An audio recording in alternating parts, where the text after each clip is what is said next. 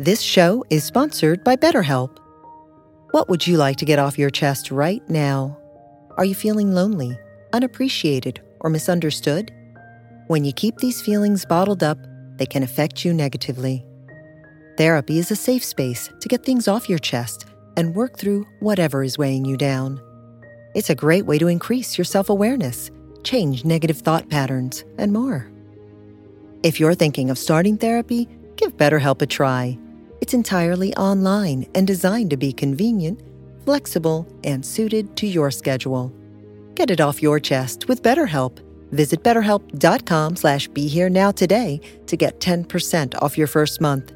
That's BetterHelp, H-E-L-P dot com slash be here now.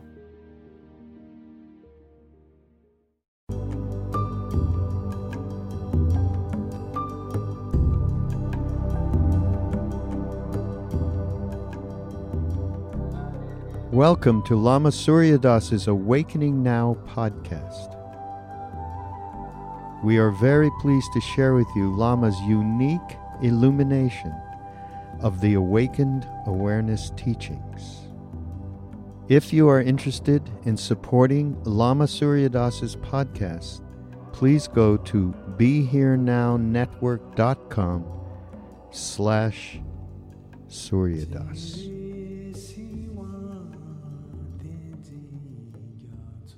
The Eightfold Path is a beautiful thing, and I can see everyone here is on it.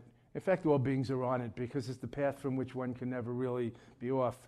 But that's something to recognize and realize. So it takes some cultivation and some intention and motivation to stay on it. Of course, the Dharma is that which upholds, like earth, like gravity. We don't really have to cling to it too much, but still we have to keep our head on our shoulders not in a dark place, and our feet on the ground. And that's where intention and motivation comes in to practice the Dharma. If we ask the Dalai Lama, as people often do, what's Buddhism in short or the essence, of course he always says, My religion is loving kindness. We all hear that. We hear it on TV and in movies and the media and books. But moreover, really what he says, the essence of Buddhism, and he's exhorted us, Buddhist teachers, at many confer- teacher conferences with him, to teach the Four Noble Truths and the Eightfold Path, which is the fourth truth. Now, I'm not going to go into all that. Shiloh has well instructed you. But the eight, Four Noble Truths and the fourth truth is the Eightfold Path. So, I'm going to talk about the Eightfold Path, especially right view tonight. But it's very important to realize in the context of the Four Noble Truths. The first one, dukkha, that the unenlightened life is full of suffering and challenges. Dukkha, I don't like to translate it. Suffering is way too harsh. Maybe dissatisfactoriness is good. My translation is skruka. Once you realize you're screwed from the first, things are, seem a little less light, more light. And you say, oh, it's not my fault. Everybody's screwed.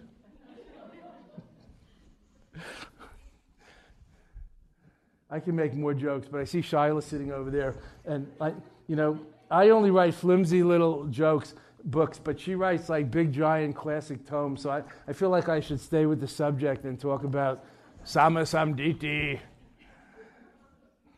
Excellent outlook, clear vision, right view. We don't like to pound on the word right. Right's really a weak translation because it sounds like as opposed to wrong. It really means this sama, in the ancient languages of Sanskrit and Pali. It really means impeccable. I don't want to use the word perfect, it's way too idealizing, totalizing, but excellent view. So it's, you know, Jack Kornfield likes the word wise, wise view, wise understanding or intentions, wise speech, wise actions, wise livelihood. He's a wise guy. Wise concentration, wise mindfulness, and the other one, I don't know. Wise effort. Yes, not exactly in that order, but who's counting? Because it's not really in order. You know, the original symbol of Buddha was not Buddha. Buddha forbade making images of himself. Since he found no separate self and he wasn't into guru worship, etc., he was a spiritual friend, Kalyana Mitra, a spiritual elder to many, teacher, was the eight spoked wheel. Each of the wheel is equal. So, what comes first in the eighth of the path, the Eightfold Path, Noble Eightfold Path, it's not really sequential or linear. Eight spokes that each support each other, that are really in each other. Anyway, today we're talking about right view, wise view, excellent outlook, perspective, stance. What word could we use? Because view is not just views and opinions. There's a different word for that in the original language. We're not talking about views and opinions. Maybe we're talking about truth, but that's a slippery word and very hard to define. And there's my truth and your truth and so many truths. Reality is also not a popular Buddhist word, but that's the area we're in. Wise view, clear view, seeing things as they are, not as they ain't. Seeing things as they are, not as we are, with our projections and interpretations. Wise view, seeing it as it is. Clear vision, wise view, excellent perspective. It's a beautiful thing. I don't know if the word objective comes into this, but it might. It's very hard to say in the postmodern era what's objective anymore. And objective is opposed to subjective. But in many cases, this means clear seeing, objective clarity, not subjective interpretation. And that's where meditation and the other practices of the Eightfold Path come in. Help us purify and clarify and clear out and open up our view be less rigid, less dogmatic, less stuck, less coming with preconceptions overlaid, superimposed on reality, less coming with concepts, conceptual scaffolding like barbed wire superimposed on reality. Good, bad, up, down, east, west. Of course, those things in the relative world are important. If you're flying a plane, it's very important. But in deep space, as we all know, there is no up and down because there's no center of gravity. So these things are very relative. So clear view is like the absolute truth. The first noble truth is like the absolute truth of Buddhist wisdom. God bless you. if you ask the Dalai Lama what Buddhism is in a nutshell, he often says wisdom and compassion. Tonight we're talking about the wisdom part. If you press further, he'll always say the Four Noble Truths and the Eightfold Path and the six paramitas, paramitas, transcendental virtues, transformative practice, paramitas, paramis. That's not our subject tonight. Also, I'm sure Shiloh's taught it. I've written a whole book on that. Buddha is as Buddha does, the 10 transformative practices, original transformative practices of Buddha. You can read about it. I'm not here to flog my books, but I do want to say in Awakening the Buddha Within, Eight Steps to Enlightenment, it's all about the Eightfold Path. So, needless to say, there's a whole chapter on right view. I was going to read the, from that, but there's no need. I already said half the things I wanted to say that are from there. Let me begin with a statement of Thich Nhat Hanh, kind of to bring it up to date. The great, venerable Master Thich Nhat Hanh, I don't have to tell you who he is peace activist, master, author of many books, brilliant Sangha leader, monk, lifelong monk. Nominated for the Nobel Peace Prize by Martin Luther King in 1976 at the Vietnam Peace Talks in Paris. No slouch, no dropout, no baby boomer living on food stamps. A very committed man of the world who speaks 10 or 12 languages also. The great Thich Nhat Hanh says, and this, of course, is about right view. The wisdom in Buddhism. Right view and right intentions are understanding the first two steps on the Eightfold Path. Our happiness and the happiness of those around us depend on our degree of right view. Touching deep reality, knowing what is going on inside and outside of ourselves, is the way to liberate ourselves from suffering, from dukkha that is caused by, excuse me, wrong perceptions. Again, back to clearing our vision. That's where practice and the path and the spiritual journey comes in of purification, of letting go, of transformation, of attitude refinement, of transmutation, of liberation. It's a pilgrim's progress. It's not a pill. Right view is not an ideology, a system, or even a path. It is the insight we have into the reality of life, a living insight which fills us with understanding, peace, and love. That's from his book, The Heart of the Buddha's Teaching, on page 51. You can look it up. There's a lot there. Happiness, peace, and love, not just philosophy, fills us. Not just we understand it mental, fills us, fills our being, body and mind, heart and soul, energy and spirit. What word should we use? Us, not just me. Awakening together. That's the second step on the path right understanding, right intentions.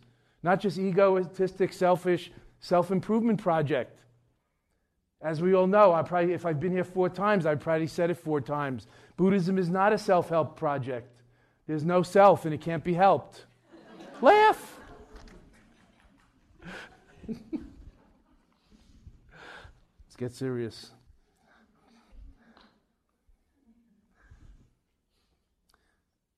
This wisdom in Buddhism is the first two steps of the Eightfold Path, which is you know, part of the series here this year, and now we're doing right view, the first step. But again, I want to say it's not that the first really comes first and the last comes last. There are eight spokes, each supporting each other, co-simultaneous, co-emergent, mutually interpenetrative and supportive.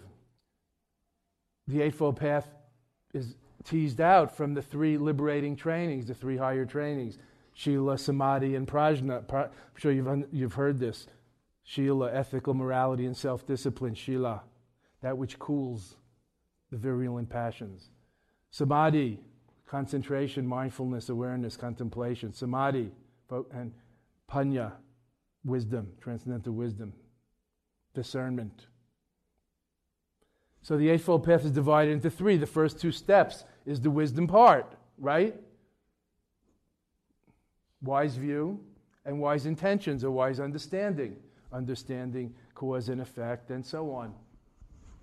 So, wisdom in Buddhism, if you want to put it kind of square, is not like no self or emptiness or some big abstraction. It actually has three main parts. If we look into this, I'm just talking like now from the original uh, well, Sanskrit text, like Buddhism of India, based on the Pali text, the original Buddhism of India.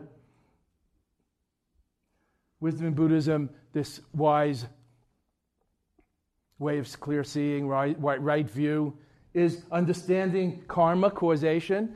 Nobody's pulling the strings, there's no God doing it to us. Karma, cause and effect. Action and reaction. What goes around comes around. What we reap, we sow. I don't have to explain that. That's not our subject tonight. But I will throw in something else, which is karma. Doesn't just mean action or reaction, it means, re- it means reaction, reactivity. This is where meditation comes in, where we can catch ourselves before things catch us by being aware and present in the moment, bringing the wedge of mindful awareness, present awareness in between stimulus and reaction so we can catch ourselves before, before things catch us. It is wise to do so. So, understanding karma and cause and effect. So we can choose how, when, and if to respond, not just blindly react. Bring the wedge of awareness between stimulus and reaction so we don't just blindly react like a knee jerk reaction all the time. Habits and so on, retaliating in kind. So, understanding karma first, part of this wisdom section, prajna, part of the Eightfold Path. And second is understanding the three marks or characteristics of existence according to Buddha anicca, anatta, and dukkha, impermanence, no separate independent self, and skruka. We already understood that. So, this is, by definition, the clear vision or wisdom in Buddhism in the first two steps of step one and step two clear view, right view, excellent view or outlook, and excellent right intentions or, or understanding. Now, there's a lot more we could talk about about that. But, uh, you know, in general, I, I want to say, let me just add something to this because more or less everything I've said, Shiloh could have said. Yeah, not as funny, but more clearly better organized.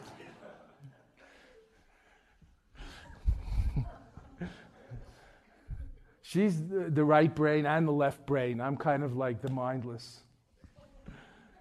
Again, what is with all this mindfulness? How about carefree flowing? How about the great Tao? Oh, anyway, that's another subject. Spontaneity. Well, that comes later.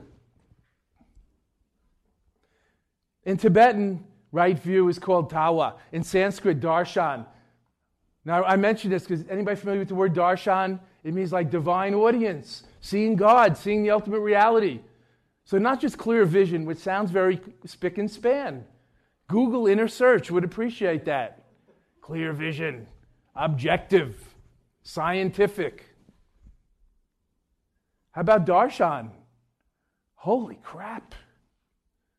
Sacred vision, the bigger picture, not just clear vision.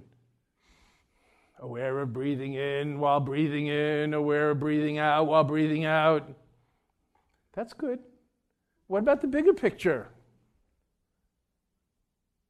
I'm not saying, you know, some particular bigger picture, just like openness, spaciousness, panoramic, the totality. I'll use a word that's not popular in Buddhism oneness. Interbeing, Thich Nhat Hanh calls it. Pretty close. So, darshan, right view, the bigger picture. Sacramental vision. As if this earth is the altar and all the beings on it are Buddhas and Bodhisattvas, that everything is perfect as it is, a lawful unfolding, and so on. Free of our attraction and aversion, I like and I don't like, greed, hatred, and the delusion that makes us feel separate from everything. Free from that, everything is what it is. It's hard to argue with that. That's reality in Buddhism that Thich Nhat Hanh talks about, although reality is not something we very much assert, being more in the negative, the non asserting ways, like no self, impermanence, dream-like, like an echo, like a dream, like a sitcom, as it says in the Diamond Wisdom Scripture, and so on. So, I like to think about this right view, this great view, this bigger picture, this ultimate stance, this cosmic Weltanschauung, you know, worldview, but cosmic, as the first step on the no, Eightfold Path. Not in sequence, I'm just saying the first spoke, the first thing Buddha spoke about in the wheel of Dharma that he's ceaselessly turning, even now. Listen up. Those who have ears to see, feel it. That came out okay. Crazy, but okay. In the world, this wisdom, remember, we're talking about right view, and by implication, right intentions, or understanding the second step on the path is wisdom in Buddhism. That's the wisdom section, the panna of Shila, Samadhi, and Panya. We already talked about ethics, meditation, wisdom in short.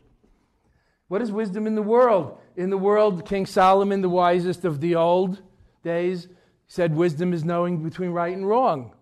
Yes, that goes back to our definition of understanding karma and suffering and where it comes from and so on. Knowing right and wholesome brings good results, wholesome, helpful and wrong, harmful brings harmful results, and so on. That's Buddhist ethics.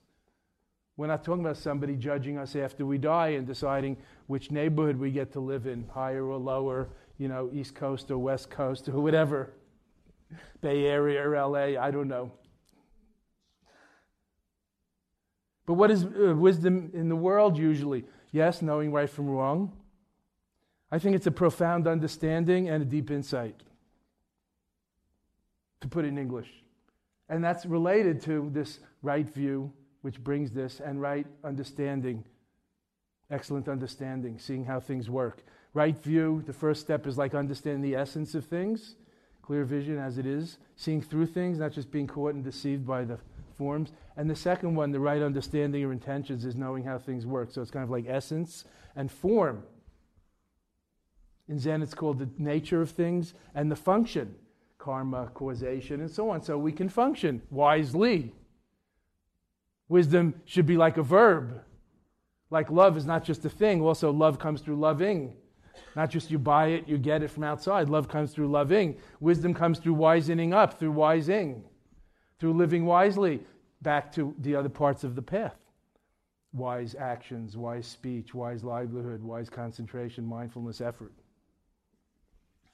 Lao Tzu said that wisdom, on wisdom, Lao Tzu of the Tao Te Ching, author of the great Tao Te Ching, perhaps the wisest book ever read, written, spoken, and I recommend Stephen Mitchell's translation to you. It's very worth reading. I never stop reading this book, The Tao Te Ching by Stephen Lao Tzu.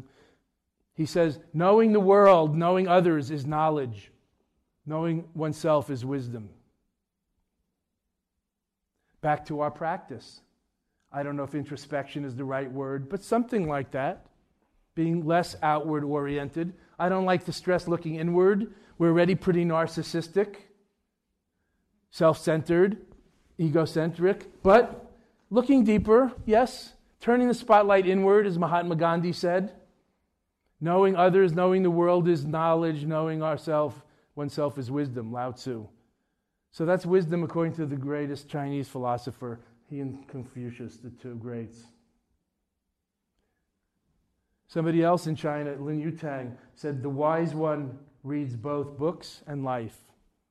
I like that. How about relational wisdom, relational mindfulness? Not just mindfulness of breath, sensations, perceptions, reactions, intentions, and dharmas, or states of mind, the four foundations of mindfulness. How about relational mindfulness? Empathizing, feeling the other, feeling what they're feeling. There are other people, you know, oh, Bu- Buddhists.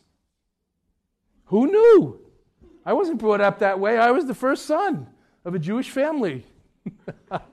other people?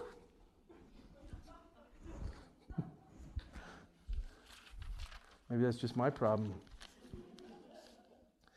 The Greeks divided wisdom also into two. We divided, and we, Buddha, you know, Buddha and me, divided wisdom into two the excellent view and the excellent intention slash understanding. The Greeks, similarly, back then, divided wisdom into two Sophia and Phronesis. Actually, I don't really understand any of these things, but I asked my friend Roger Walsh, Dr. Roger Walsh in Marin, and he explained this to me on you know, my research phone call for five minutes today. Sophie is the mystical, like right brain intuitive, right brain intuitive, bigger picture, grokking it all at once, gestalt understanding, creative, right ring, mystical wisdom, Sophia in Greek, and phronesis, practical wisdom, left brain, facts and putting things together and all that. I think of so this mystical and practical wisdom is very important for us to recognize. Also. Wisdom is also an uncommon common sense. It's not just philosophical. It's not just about emptiness and the nature of reality, which it is, but you know, it's not just about the nature of identity also, which it is, but which is a little abstract. An uncommon common sense, knowing when to plant and when to harvest, etc. So we can live the wise and the good and the beautiful life, us and all together. What's wholesome and unwholesome means what's helpful and har- what's harmful, not just an abstraction. I think of this too, the mystical and practical sides of wisdom, according to Greeks, as discernment, like discriminating wisdom, keen discernment, perspicacity, keen discernment, coupled with an uncommon common sense. I'm sure we all know plenty of absent-minded professors who know all about philosophy and, you know, forget to go out of the house with their shoes on like Einstein. And maybe we're, we're like that too. Maybe we're in our head most of the time and not in our heart or our body or, you know, things like where we take care of others and we forget to take care of ourselves. You know, there's a lot of symptoms of this around us. I'm not going to go into all that. In my little anthology of wisdom here, the great Tibetan master who came from India, was invited from India to Tibet in the 12th century, Atisha, who brought the attitude transformation spiritual refinement, lojong or mind training, spiritual refinement, bodhisattva, altruism training to Tibet, lojong. He said the highest wisdom is clinging to nothing. That's a good definition for us Buddhist meditators, isn't it? Joe Gold would definitely agree. Joey Goldstein, the first patriarch of Buddhism, he always talks about this non attachment is the essence of his Dharma.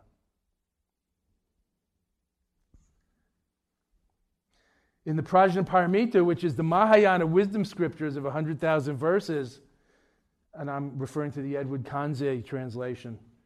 He says, the perfection of prajna, wisdom, panya, Prajnaparamita, panya, the perfection of panya, prajna, is gnosis, intuitive knowing, gnosis, not just thinking, conceptual thought, gnosis, beyond subject object, dichotomy. I want to say that again because that's very important for our meditation practice and understanding. This perfection of wisdom, prajna, is gnosis. It's, it's a way of intuitively knowing, it's a way of, of uh, being clear beyond subject and object dichotomy. No meditator in meditation. No me watching the breath. That's only the beginning. That's training wheels. Four wheels is too many on a bike. It's good for a car. Four wheels is too many on a bike. Maybe even two wheels is too many. So, subject object and interaction is the karmic world. We can settle into a, an awareness that is uncompartmentalized, spacious, clear, profound, unmoved, yet flowing oh, present awareness, naked awareness. But I think the real question is how to get wisdom, get wiser. Some people believe and have found it's from being with those who are wise, mentors, sages, saints, whatever, grandmothers, you know. We have to find our own sometimes. They're also out there. In Tibetan Buddhism, we talk about developing wisdom, prajna, through four ways, because this is not something we pray for. This wisdom, this prajna, this panya. So, gaining right view and right intentions, understandings.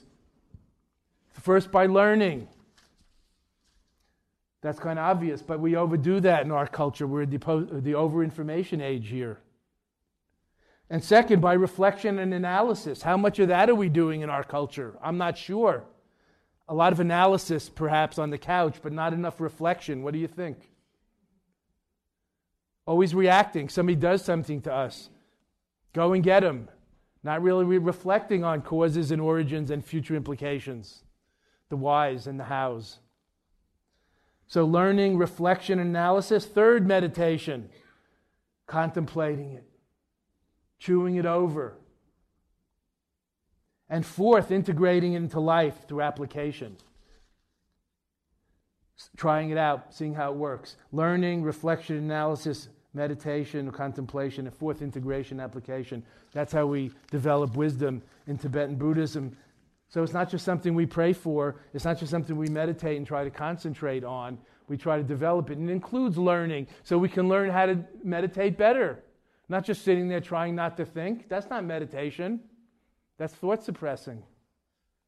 And there are pills and bottles for that that work better anyway.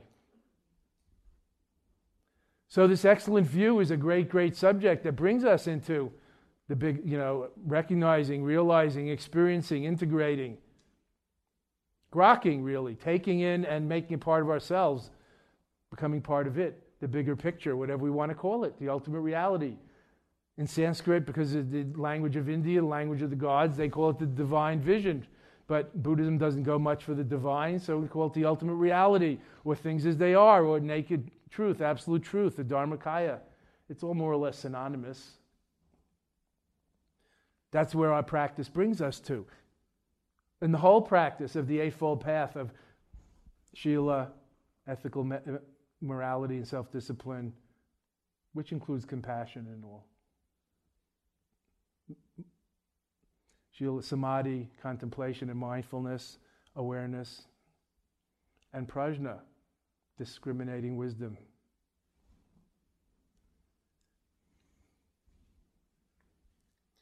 Then we see things as they are, not as they ain't. No more delusion.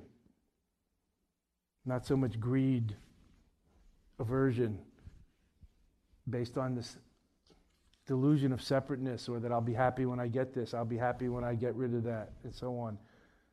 The way we go through life, it's so exhausting, pushing and pulling. I want, I don't want. Greed, hatred, and delusion, oiling the wheel of samsara, of conditioned being, of, of skruka.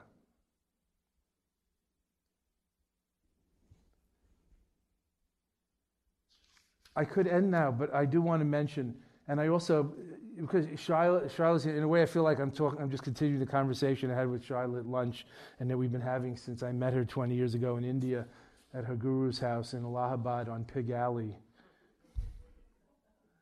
Everything I just said is accurate.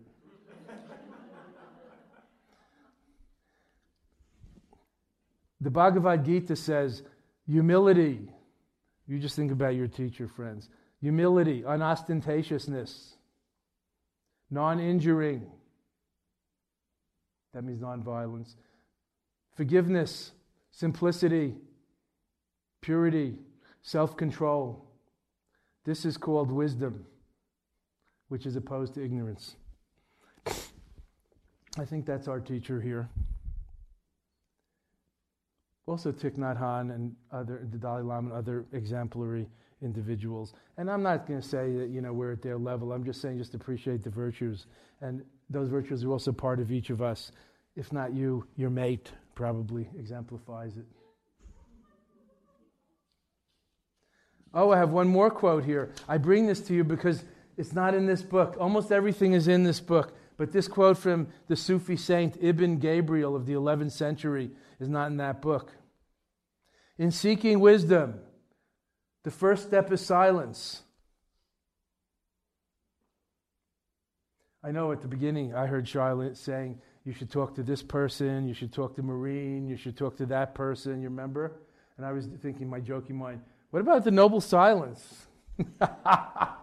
There's a lot of social networking going on here. I see you people texting. The Sufi says, in seeking wisdom, the first step is silence. How about openness and receptivity and emptying yourself and stopping for a moment, paying attention with the silence? The second is listening. The third, remembering. Remembering what? How about remembering to remember what you're doing while you're doing it, which is the definition of mindfulness? Remembering to remember what you're doing while you're doing it, mindfulness rather than mindlessness. The fourth is practicing. And the fifth, teaching others. This is wisdom for the benefit of all, our one and all.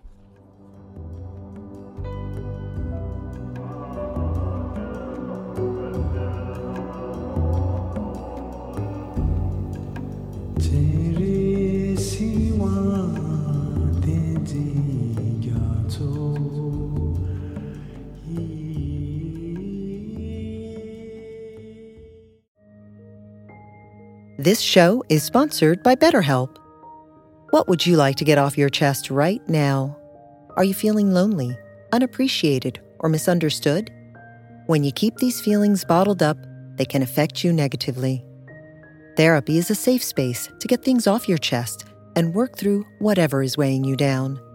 It's a great way to increase your self awareness, change negative thought patterns, and more.